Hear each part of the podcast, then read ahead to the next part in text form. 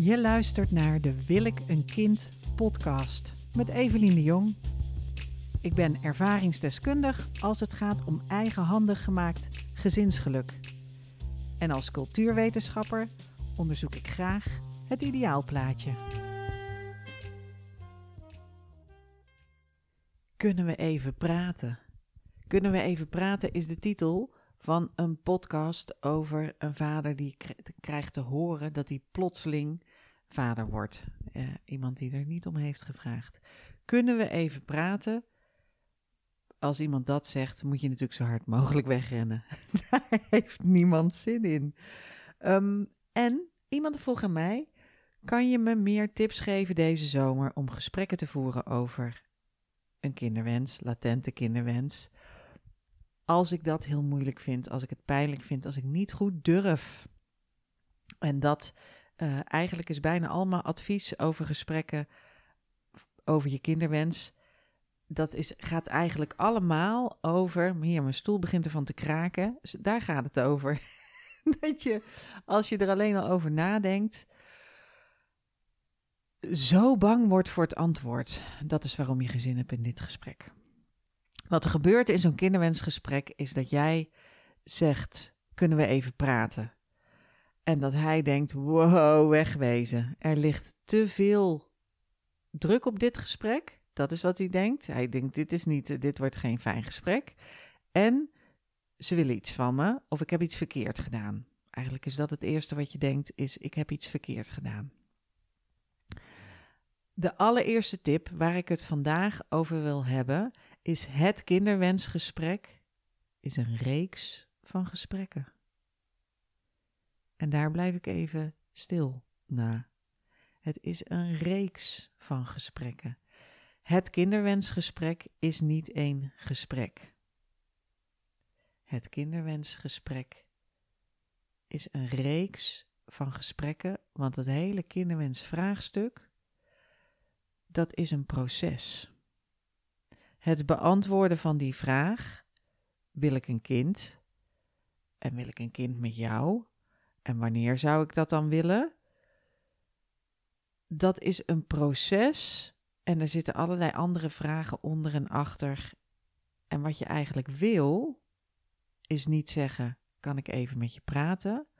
Maar wat je wil, ik moet ineens aan uh, Sheryl Sandberg denken, is, uh, die heeft het boek geschreven Lean In. Maar wat je wil is vooroverleunen en nieuwsgierig zijn. Als ik met mensen ga werken, dan stuur ik ze altijd vier vragen van tevoren. De eerste van die vier vragen is een open, hele open vraag. En soms krijg ik epistels terug van drie kantjes en soms uh, twee zinnen. Maar mijn eerste vraag is altijd: wat zijn jouw gevoelens en gedachten over de toekomst en over het krijgen van kinderen? En zo open mag je erin staan. Daar gaat ik zelfs aan.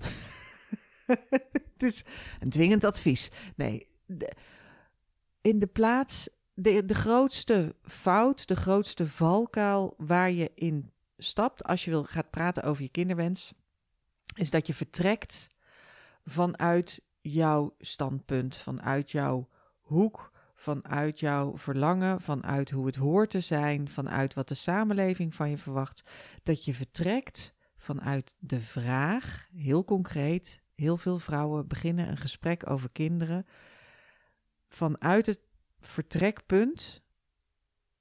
Eigenlijk draait dit gesprek om de vraag of jij mij een kind wil geven in deze ovulatiereeks hè, of in, in, in, in deze ovulatieperiode of de volgende aankomende maand, zeg maar. En dat is waarom je zo opziet tegen het gesprek. Neem even een slokje, krijg er een droge mond van. Je ziet op tegen het gesprek, omdat je weet dat dat de vraag is die er eigenlijk onder ligt. Zelfs, zelfs als je bij jezelf niet helemaal zeker bent of dat je wel een kind wil. Zelfs als je helemaal zelf niet, niet helder hebt wat jouw gedachten zijn en gevoelens over het krijgen van kinderen, of over de toekomst. Zelfs als je twijfel hebt aan of dat je dat wel van deze man moet doen. Als je twijfels hebt over het moederschap. Als je bang bent voor allerlei dingen.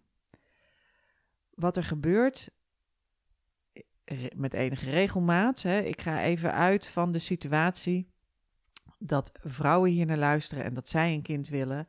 Terwijl het kan ook omgekeerd. Het kan ook zijn dat de man hier naar luistert en hij een kind wil en zij niet. Dat is even zo goed mogelijk, maar het merendeel van de situaties waar ik mee geconfronteerd word, waar ik mee werk, is dat de vrouw een kind wil, maar voor mannen geldt hetzelfde. Alleen is de tijdsdruk iets anders. Maar dat de vrouw een kind wil en dat ze denkt: hoe ga ik hierover praten met mijn partner?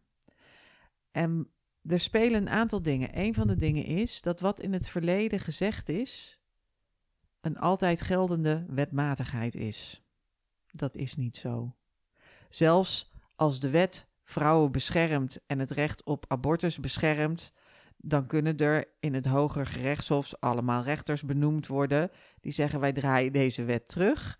Nou, zo is het in een persoon.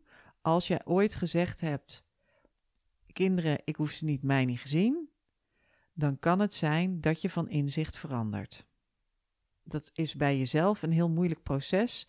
En soms verlangen vrouwen daarom van de ander dat die dat vraagstuk voor hen zullen oplossen. Het, is, het komt ongelooflijk veel voor dat vrouwen zelf niet helemaal zeker helder hebben, goed weten wat ze zelf willen, maar uit een automatisme, dat is ons als samenleving aangeleerd, is gewoon een Pavlov-reactie, dat je een man ziet en dat je denkt, ha, hij kan dit probleem oplossen, ik vraag het aan hem. ik, ik vraag gewoon aan hem: wil jij een kind? Nou, als je er zo in zou zitten, zou het een iets relaxter gesprek zijn. En heeft hij ook meer kans om een relaxte antwoord te geven. Ik heb zelf hele pijnlijke ervaringen gehad met het stellen van deze vraag. En dat weet je misschien wel als je me wat langer volgt. Luister vooral, mijn allerbeste podcast was de eerste podcast, mensen. Daar heb ik toch een week op zitten kleien en broeden. dan zit ik knutselen. Evelien, de jongensgek. Even voorstellen, de jongensgek. Maar in mijn jongensgekke tijd heb ik diverse potentiële papa's gepolst.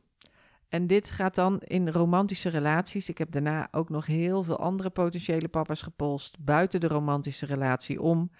En dus ik heb heel veel ervaring met het stellen van de vraag: wil jij mij een kind geven? uh, het voeren van een gesprek over de kinderwens. dit is de vergissing. Dit is de klassieke vergissing. Dus het is belangrijk in die reeks van gesprekken dat je niet die vraag stelt. Dat je niet de vraag stelt: wil jij mij een kind geven? En het is heel moeilijk te voorkomen. Omdat als je zomaar zegt: kan ik even met je praten? Of je zegt het niet, maar je zegt: we gaan een eindje wandelen. Zeg, hoe denk jij over de toekomst en over kinderen krijgen? Er zit dan al iets achter. Daar ligt onder subtekst, subtekst, wil jij mij een kind geven? En dat, dat is zo'n. Het is een blinde vlek. Het is zo'n diep geworteld, geworteld verlangen. En ook hoe meer twijfel je zelf ervaart, hoe harder je toch die subtekst in je, in je eerste gesprek zult hebben. Dus wat goed is, als je in de voorbereiding van zo'n reeks gesprekken, in de voorbereiding van een reeks gesprekken over je kinderwens, dus weet dat het een reeks van gesprekken is. Bereid jezelf voor. Als dit zo belangrijk voor je is, stel dan niet zomaar plompfloren vragen, maar bereid jezelf voor en denk: wat zou ik in die reeks van gesprekken zelf interessant vinden? Wat zou ik zelf interessant vinden? Maak je daar een inventaris van? Vind je het interessant om te praten over hoe je wil wonen in de toekomst? En dat hoeft niet per se. Kijk, met een kind moet je misschien anders wonen dan hoe je nu woont. Misschien ook niet. Misschien kun je je huis wel zo verbouwen dat dat kind erbij past. De huizenmarkt zit aardig dicht en soms keert de, de wal het schip. Wil je samenwonen? Is dat een voorwaarde? voor mij niet. Daar heb ik een hele interessante blogpost over geschreven. Is ook een leuk onderwerp. Maar eh, je hoeft dus niet samen te wonen om een kind te krijgen. Kan zijn dat dat voor jou wel zo is, maar daar kun je het dus eens over hebben. Daar kun je het over hebben. De helft van de Nederlandse kinderen woont niet samen bij een getrouwde vader en moeder, overigens. Dat is belangrijk, belangrijke informatie, want je ziet die helft niet. Dat komt dus 50% woont wel bij zijn biologische vader en moeder, getrouwd. Dus dat is het standaard plaatje. En daaromheen is een scala aan vormen en varianten die heel anders zijn. Dus bijvoorbeeld zoals ik. Ik woon niet samen met mijn vriend. We hebben wel een relatie, wij latten. En we hebben een, dochter van acht. En we hebben altijd gelat. Wij zijn in de vakantie veel samen. En in coronatijd zijn we veel samen geweest. Toen heb ik daarna aan hem gevraagd: hey, zou ik anders bij jou komen wonen? en toen zei hij: uh, Nee, ga maar even lekker naar je eigen huis. En dat stond in de krant. Er stond een leuk stuk in NRC over mijn woongroep. Uh, en mijn moeder vond dat zo gênant. Zo gênant. En toen zei ik, ach mam, ik vind het helemaal niet gênant. Want ik zei dat toen wel, maar ik zou dat eigenlijk helemaal niet willen. In een romantische opwelling vloepte ik dat eruit. Het kan zijn dat jij in een romantische opwelling denkt. Maar deze knakker, die moet mijn kind geven. Dan is al dat getwijfel en al die, al die denkcapaciteit die allemaal in dit vraagstuk gaat zitten, die verdwijnt als sneeuw voor de zon. Als hij maar even helder en duidelijk wordt en zegt, chop chop, let's get it on, dan ben ik er vanaf. Maar zo werkt het niet. Zo werkt het niet. Het is een reeks van gesprekken. Als er iets is wat je meeneemt uit deze podcast, laat het dan dat zijn. Het is een reeks van gesprekken. Het belangrijkste is dat je nieuwsgierig bent. Nieuwsgierig naar wat je er zelf over denkt, vindt en voelt. En nieuwsgierig naar wat hij denkt, vindt en voelt. En die eerste nieuwsgierigheid, de nieuwsgierigheid naar jezelf, daar kun je eens over schrijven. God, wat had ik dat graag, wat had ik graag dit advies gehad.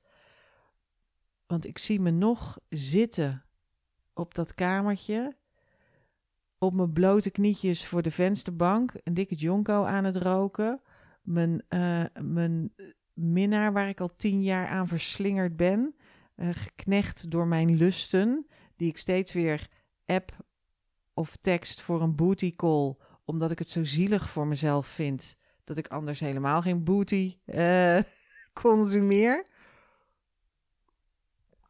En dat wij daar in die vensterbank zitten en dat ik zo beneveld door, de, door het Belgisch bier en de jointjes en de gepassioneerde nacht ineens toch eruit flap. Zeg, als jij me nou eens een kind zou geven. En ik ben blij dat ik dat. We gebeurde op een hele relaxed. was een relaxed moment, want het was ochtends vroeg, omdat we heel de nacht hadden doorgehaald. En allebei uh, in hogere sferen waren. En dat. Het eerste wat hij zei was dat hij moest grinniken super, super sexy geil grinnikje. maar dat hij zei, dat zou wel een geil kind worden. En dat deed zeer. Ook al was ik niet helemaal helder, het deed wel pijn. Dus dat was, dat, eh, ik, dat, dat heb ik bij mezelf geregistreerd. Ook al was ik enigszins verdoofd en aan het vluchten voor de pijn, hier haalde de pijn me in. Het stellen van die vraag en het antwoord krijgen is eigenlijk, ik ben ook eens met 120 in de vangrail gereden, auto totaal los. Dit was op het gebied van de kinderwens die actie. Op de afsluitdijk reed ik in de vangrail. Er was verder echt helemaal niks te zien. Je hebt de afsluitdijk, heb je ene kant water, ene kant dijk. En uh, bij het monument op de afsluitdijk rijd ik met 120 precies daar waar de afslag naar het monument op de afsluitdijk is. En dan rolt zo'n vangrail, die rolt uh, eh, 10 meter in, want die heeft een inrolcapaciteit. En, en dat is niet, trouwens misschien niet eens 10 meter, weet ik niet. Hij rolt in, zit een kreukelzone in. En dat laten repareren kost 10.000 euro. Word je, ga je heel hard terug in je verzekering. Het stellen van die vraag, hey, zou jij me anders niet een kind geven? Zijn antwoord, het zou wel een geil kind zijn. Dat deed zeer. Dat was een pijnlijk moment. En toen zei hij daarna nog van ja, ik denk niet dat mijn vriendin het leuk vindt. En toen zei ik nog van, nou ja, je vriendin hoeft het niet te weten. En toen zeiden ja, maar dat, hè, uh, daar zou ze wel achter komen. En dat lijkt me niet zo'n beste situatie. En ik denk dat het voor hem ook pijnlijk was. Ik denk dat dat voor hem, dat hij toen ook dacht: oh, wacht eens even. Dit is een, leuke, dit zijn leuke booty calls met een spannende vrouw. Maar, het gaat, maar in deze fase van ons leven is dit misschien niet handig meer. Misschien geef ik hem te veel credits, misschien ook niet. Maar ik denk dat hij dat dacht. Ik denk dat hij dat dacht. En uh, zijn antwoord was heel spontaan en heel open en eerlijk. Het was uh, geen reeks van gesprekken die ik met hem ging voeren, want hij was niet de geschikte kandidaat. En ik was aardig wanhopig en ik begon al mijn gesprekken over de kinderwens met die vraag. Eigenlijk hè, was dat de insteek. Het advies wat ik geleerd heb in al die jaren is dat je veel meer een onderzoekende houding kunt hebben. Ik ben een wetenschapper van huis uit. Ik heb jarenlang dingen onderzocht. En die nieuwsgierige houding. Uh, in mijn studie heb ik het gehad over. Ik ben cultuurwetenschapper van huis uit. En wij hebben. Uh, het is een hele. Ik vond ze interessant, want als je kijkt naar wat Amalia nu gaat studeren in Amsterdam: psychologie, politicologie, uh, wetenschapsfilosofie, nog iets anders, is exact mijn studie. Cultuurwetenschappen aan de Universiteit Maastricht was een studie waar, waarin je leerde om hedendaagse problemen op te lossen vanuit diverse di disciplines. Interdisciplinair noemen ze dat met een duur woord. Dus dat je vanuit de medische wetenschap, de geneeskunde een probleem benadert, maar ook vanuit de sociologie. Zit veel sociologie zat erbij. Ik ben dol op sociologie, blijkt achteraf. Um, ook uh, vanuit genderstudies, ook vanuit de filosofie of de wetenschapsfilosofie, ook vanuit de kunst. Er was een heel afstudeertracé, dat ging alleen over, over kunst en stroming in de kunst. Maar vanuit al die verschillende, dus een interdisciplinaire benadering voor hedendaagse problemen. Nou, die houding, je hoeft het niet helemaal te gaan studeren. Uiteindelijk is het, een, is het veranderd, die studie. Maar je, Um, en dat wat Amalia gaat studeren, dacht ik, hey, tja, dat lijkt erop. Uh, maar dat is de houding die je wil hebben voor je kinderwensgesprek. Je wil een beetje afstand nemen. Sowieso, als je eigen innerlijke kern nog niet heel helder is, dan wil je eerst meer informatie vergaren. In de hele besliskunde, dat is ook een discipline die je kunt meenemen. In de hele besliskunde zit er een, is de grootste periode is voor het verzamelen van informatie. En voor het uit de box denken en alle alternatieven en alle opties. En als je denkt, ik heb de oplossing gevonden, dan ga je niet met die eh, oplossing meteen keihard weggalopperen. Nee, dan blijf je rustig even en zeg je, nou, dit is een, deze oplossing spreekt me heel erg aan. Interessant. Is onderzoeken waarom ik dit zo fijn zou vinden. Maar ik ga, ik ga nog niet mijn besluit al nemen. is tunnelvisie bij de politie. Als je al die Netflix-series, dat ze er helemaal naast zitten, is allemaal tunnelvisie. Dat ze iets zien en dat ze denken, ah, Eureka, dit is de oplossing. Hier gaan we, hier gaan we helemaal op los. Hier bouwen we ons hele, ons hele verhaal omheen. Dat is wat je doet. Je, bouwt, je stelt die vraag en je bouwt daar een verhaal omheen. Ik op mijn blote knietjes, beneveld in de vensterbank, stel die vraag. Ik bouw daar, ik bouw daar in al mijn stoonde uh, nou ja, beperkte, enigszins beperkte hersen, hersencapaciteit, bouw ik daar een heel verhaal omheen. En ik had onbewust sowieso al heel veel verhaal daar omheen gebouwd. Om die man waarmee ik alleen maar een spannende relatie had. Wij kenden elkaars vrienden omdat we toevallig een gezamenlijk verleden hadden, maar wij kenden elkaars vrienden eigenlijk helemaal niet. En wij, wij, wij kenden zeker elkaars ouders niet. Wij waren niet, uh, wij, wij zagen, als we elkaar zagen, zagen we altijd alleen maar elkaar. En dan uh, gingen we spannende avonturen beleven, maar meer inhoud zat er niet in die relatie. En zo heb ik ook een relatie gehad. Dat, dat hoor je dus terug in die jongensgek. Uh, nogmaals, goede aflevering. Aflevering 1. Luister die aflevering.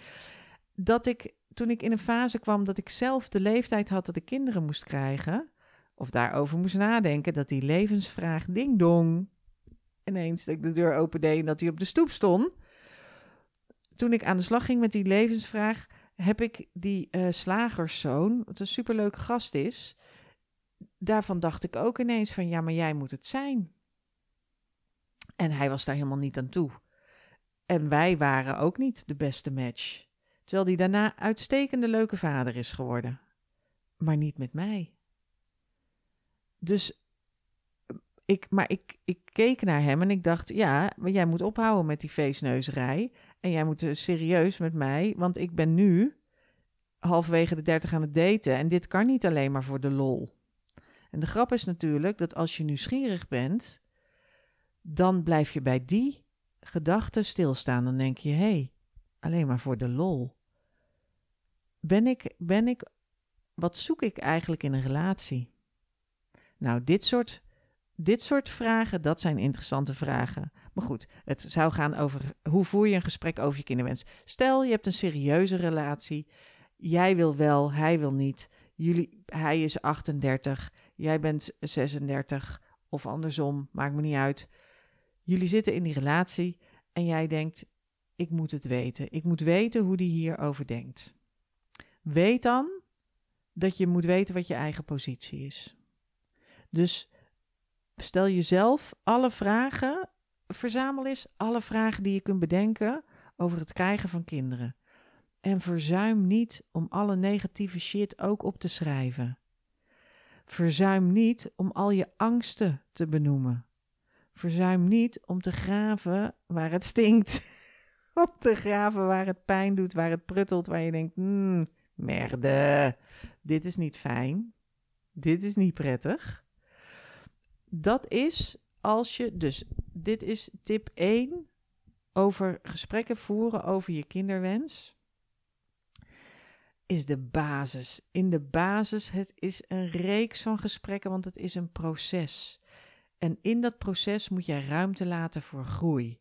Je moet van gedachten kunnen veranderen. Hij moet dingen kunnen zeggen waardoor jij denkt: Oh, dat betekent dat wat ik zelf denk en voel ook verandert. Die verandering van mening, van standpunt, die moet aan beide zijden mogelijk zijn. En dat, dat, dat um, uh, hoe noem je dat? Faciliteer je, leg je vast. Dat, dat die ruimte voor mo dat kader schep je, die ruimte om te veranderen schep je door uit te gaan van een reeks van gesprekken en door een nieuwsgierige houding. Dat zijn twee dingen die echt helpen. Het hoeft niet in één keer opgelost. We gaan het hier nog vaker over hebben. Lieverd, we gaan het hier nog vaker over hebben. Ik stel voor dat we al onze kinderwensgesprekken voeren naakt. Naakt met een fles champagne erbij. Laat hem dan ineens meer zin krijgen in het voeren van kinderwensgesprekken. En met die fles champagne erbij weet hij zeker dat jij niks van plan bent. Hè? Want als je wel serieus dat gaat doen, laten we. Eh, neem een beetje, een beetje humor, een beetje een lollige insteek. En natuurlijk zul je af en toe een knauw krijgen of iets pijnlijks horen. Want je zult ook twijfelen aan elkaar. Is dit hem nou echt? Willen we dit wel samen? Weet ik wel of dat ik dit met jou wil? Hoe weet ik dat er niet ergens een beter iemand is? Dat zijn fucking pijnlijke vragen. Maar dat is niet leuk om in een relatie te zeggen. Dat is niet romantisch. Maar het is wel luchtiger en laat wel ruimte voor groei. Dus eigenlijk die eerste vraag die ik stel als ik met mensen ga werken. Wat zijn je gedachten en gevoelens over de toekomst? Eerst over de toekomst. En over het krijgen van kinderen. Niet dat jij ze moet krijgen, niet dat ik ze moet krijgen, niet dat wij ze samen moeten krijgen, maar gewoon mensen krijgen kinderen. Wat vind jij daarvan? Toevallig zat ik gisteren in een vergadering, een hele andere vergadering, ging het in de huurcommissie over uh, nou ja, contracten van werkruimte. En daar hadden we het over. Daar werd iemand heel boos omdat ze iemand kende die had vier kinderen. En dat vond ze zo belachelijk, want er waren toch veel te veel mensen. En toen hadden we een heel interessant gesprek over het krijgen van kinderen. een Socratisch gesprek bijna. Dat is ook een leuke insteek. Als je nieuwsgierig wil zijn, is een Socratische gesprekvorm een hele leuke gespreksvorm. Dus mag je, hè, als je intellectuele vriend hebt, kun je dat tegen hem zeggen. Hij wil gewoon de Tour zien. En voetbal, vrouwenvoetbal, jee. Maar goed, uh, kun je zeggen, zullen we een Socratisch gesprek hierover voeren? En een Socratisch gesprek is een gesprek dat je hebt over dat onderwerp zonder dat er een resultaat hoeft te zijn. Heel veel vrouwen komen bij mij met de klacht: Evelien, ik wil praten over die kinderwens. Hoe voer je zo'n kinderwensgesprek? Um, ik, ik vind het spannend, ik vind het vervelend, hij heeft er geen zin in. Hoe voer ik zo'n kinderwensgesprek zonder dat we in een boksring staan? Dat vraag ik wel eens aan vrouwen. Ben je bang dat je in een boksring komt te staan? Dan zeggen ze ja, een boksring, zo voelt het. Alsof hij in de ene hoek staat, in de ik wil geen, uh, geen kindhoek, bam bam bam. En ik sta in de andere hoek. Bijna zoals je vroeger de, de uh, Wrestling Federation had je Hulk Hogan dat je allebei zo met, zo, met zo'n showcape om en met zo'n grote dikke riem en, en met gebalde vuisten onder, onder gejuich zo'n ring binnenstapt en met een hoop show je standpunt gaat staan verdedigen. Dat is een hoop drama hè? en een hoop theater, maar je schiet er geen ene ruk mee op. Wat je wil, is een Socratisch gesprek. Lekker van de zomer op een steen zitten, met elkaar met een, met een picknickkleedje, met een flesje champagne en aardbeien of framboosjes. En die mag ook zonder drank hoor, want ik, ik zit al meer dan uh, een half jaar nu uh, zonder alcohol. En uh, daar knapt een mens enorm van op. Zeker als een mens in de overgang is. Dan is het een enorme aanrader. Jammer van die fles dure gin die ik voor mijn verjaardag kreeg. Maar ga zitten in een gezellige setting, dat je even rustig met elkaar kunt kletsen. En dan zeg wat zijn eigenlijk jouw gedachten over de toekomst en het krijgen van kinderen? En ik bedoel dit, hè, ik wil een Socratisch gesprek met je voeren. Er hoeft geen oplossing te komen, er hoeft geen uh, resultaat te komen. Zelf ben ik bang, uh, vind ik het spannend. Uh, ik ben nieuwsgierig naar wat jij vindt. Wat zie je voor je voor de toekomst? Nou, dan moet je het hebben over hoeveel toekomst dan? Nou, de aankomende vijf jaar. Wat wil jij nog de aankomende vijf jaar? Heel ander gesprek. Dus, nou, hier zitten drie dikke tips in deze zomerpodcast. Gesprekken over je kinderwens. Stap 1. Bereid jezelf voor. Bereid jezelf voor en verzamel allerlei vragen. Google is wat een Socratisch gesprek is. En ga dan eens bij jezelf na, oh ja, wat voor onderwerpen hebben hier nog steeds nog meer mee te maken? En, en wat betekent het krijgen van kinderen? En wat betekent de overbevolking? En wat betekent kindvrij leven? Zie ik daar ook positieve dingen aan? En weet dat het een reeks van gesprekken is. En als je die uh, op een leuke manier wil voeren met je partner, voer ze dan ook op een leuke manier. Dus niet in een boksring, waarbij jij verbaal misschien wel hele nasty tikken kunt uitdelen, maar waarmee je helemaal niks opschiet. Zelfs als je hem overtuigt, wat veel vrouwen doen, dan schiet je er niks mee op. Want als je in een gesprek iemand overtuigt van iets wat hij eigenlijk niet wil. Hè, ik voer wel eens um, kinderwensscans. Dat zijn gesprekken met mensen over de situatie waar ze in zitten met hun kinderwens. En dat is om informatie uit te wisselen, om kennis te maken. In zo'n gesprek kan ik je al een beetje op weg helpen. Maar ik voer ze deze zomer niet hoor. En er is een zomerstop voor de kinderwenscans. Niet gaan lopen googlen nu, want je kent er niet bij, want ik doe het nu niet. Ik heb er duizenden gevoerd. En voor mij zijn dat ook interessante gesprekken. En potentieel komt er een samenwerking uit voort. Maar potentieel ook niet. Want het kan ook zijn dat ik aan alles merk dat ik je helemaal niet kan helpen. En als ik je wel goed kan helpen, dan doe ik je een aanbod. Als je gesprekken voert met iemand over je kinderwens en je merkt dat je helemaal niet op één lijn zit, is dat super verdrietig, super ruk. Maar dan, dan, dus toen ik gesprekken voerde met mijn huidige vriend over die kinderwens, toen was ik nog niet zo subliem, superieur, zen-boeddhist verlicht als dat ik nu ben. Dus toen hebben we ook wel eens tegen de wind inlopen schreeuwen. En ik heb wel eens een helm naar mijn hoofd gekregen, want mijn vriend is een brommerrijder, oude poegies. En ehm, we hebben ook wel eens ruzie gemaakt daarover. Maar we hadden, we, hadden wel ook in de gaten, het is een reeks van gesprekken. En we doen gewoon ons best. Meer dan je best kan je niet doen. Af en toe is het janken. Af en toe is het, uh, is het uh, letterlijk klappen uitdelen. Maar het is ook oké. En uiteindelijk kwamen wij dus tot de slotsom dat onze relatie oké was en leuk en goed, maar dat wij samen nog even geen kinderen gingen krijgen. En ik was daar ook oké mee, omdat ik het ook niet zeker wist. Ik dacht, de enige reden dat ik het nu wil met jou, is omdat ik het per se nu moet willen, omdat ik al zo lang heb uitgesteld. Dat is de druk die ik meeneem in dit kinderwensgesprek. Als ik nieuwsgierig ben en naar mezelf kijk, dan is de tijdsdruk groter dan mijn wens om dit met jou te doen. En achteraf gezien is hij een briljante partner voor mij. En is het een, een verrukkelijke vader.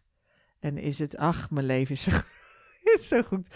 Nou, afsluiten met een saillant detail. Ik dacht dat ik mijn telefoon opgeladen had. En toen dacht ik daarna van, hè, hij is helemaal niet opgeladen. Maar dat komt omdat mijn vriend had allemaal seksspeeltjes gekocht. Maar uh, luk raak mijn, de achterkant van mijn stekkertje eruit getrokken. Waardoor ik aan de, de voorkant, uh, die, die hangt dan zo ergens dat ik al die dingen inplug. Dat ik dacht, hè, waarom is hij nog helemaal leeg? Nou, omdat ik zo'n leuke vriend heb. dat hij hier de womanizer uh, voor mij meenam gisteren. Hier, dat is, dat is nog eens leuk nieuws. Voor vrouwen in de overgang, er zijn ook vriendjes. Want het is gewoon mijn vriendje. Dat doen spannende vrouwen, die gaan dus niet samenwonen. Die houden gewoon het vriendje. Ik had nooit deze gezinssituatie kunnen krijgen als ik niet nieuwsgierig was geweest. Als ik hem had gezegd: Jij moet mij een kind geven, wij moeten gaan samenwonen, jij moet mij redden uit die woongroep. Ik heb een groot romantisch liefdesideaal. En, en uh, daar zit een witte jurk in. Daar zit een kinderschare in. Nou, die wel vijf kinderen groot is. En jij moet het allemaal geregelen, want ik ben er te lui en te laks voor. dat is eigenlijk een beetje waar ik vandaan kom. Nu, de, hilarisch toch, als je daaraan terugdenkt, dat je dacht, oh ja, zo dacht ik toen. Um, onbewust, natuurlijk niet. Niet dat ik dat, daar was ik te intelligent voor. En te stoned, vaak. Maar onbewust dacht ik dat soort dingen. En uiteindelijk, we hebben er ruzies over gehad, hoef jij niet te doen. Je kunt Socratische gesprekken, een reeks van gesprekken voeren over de toekomst. Over de toekomst en ook, heel specifiek als onderwerp wel zeggen, en het krijgen van kinderen. Daar kun je het over hebben. En ik weet dat ik pas nog tegen mijn vriend zei: Ja, jij was tegen, jij wilde helemaal geen vader worden, want jij uh, uh, vond de overbevolking zo erg. Je vond dat er al genoeg kinderen waren op de wereld. Zegt hij tegen mij, heb ik nooit gezegd. Dus misschien is het idee om die gesprekken op te nemen. Nee. Uh, hij kan zich niet herinneren dat hij dat gezegd heeft. En ik kan het me heel goed herinneren. En de gesprekken zijn niet opgenomen, dus we zullen het nooit weten. En het doet er ook niet toe. Het doet er niet toe, omdat door het jaar heen dat we die afschuwelijke, afgrijzelijke en ook leuke uh, en goede gesprekken hebben gevoerd, wij uiteindelijk gewerkt hebben aan onze communicatie en aan onze relatie. En daar zijn we allebei beter van geworden. Dus als ik nu de hint drop, ik hoor dat de womanizer heel goed is, dan hangt hij hier meteen aan de oplader. Nou, het is weer eens een farfetched verhaal. Maar goed, het is ook zomerhitte, hè? Zwoele zomerhitte. Doe ermee uh, uh, wat, wat je goed dunkt. Ik wens jullie een hele prettige, prettige, lange, hete, zwoele, natte zalige zomer met gezellige kinderwensgesprekken. Waarom laat het gewoon een gezellig gesprek zijn? Onthoud, het is een reeks van gesprekken en wees nieuwsgierig. Lean in. Hang voorover en hang aan zijn lippen en luister naar wat hij te vertellen heeft. Maar wees nieuwsgierig. En wees nieuwsgierig naar wat je zelf te vertellen hebt. En wat jou. En ook luisteren daar gaat het volgende, daar gaat de volgende podcast over. Over hoe je actief luistert. ik heb meteen, word ik graag helemaal geïnspireerd. Jullie weten dit niet, maar het is nu half acht op een zaterdagochtend.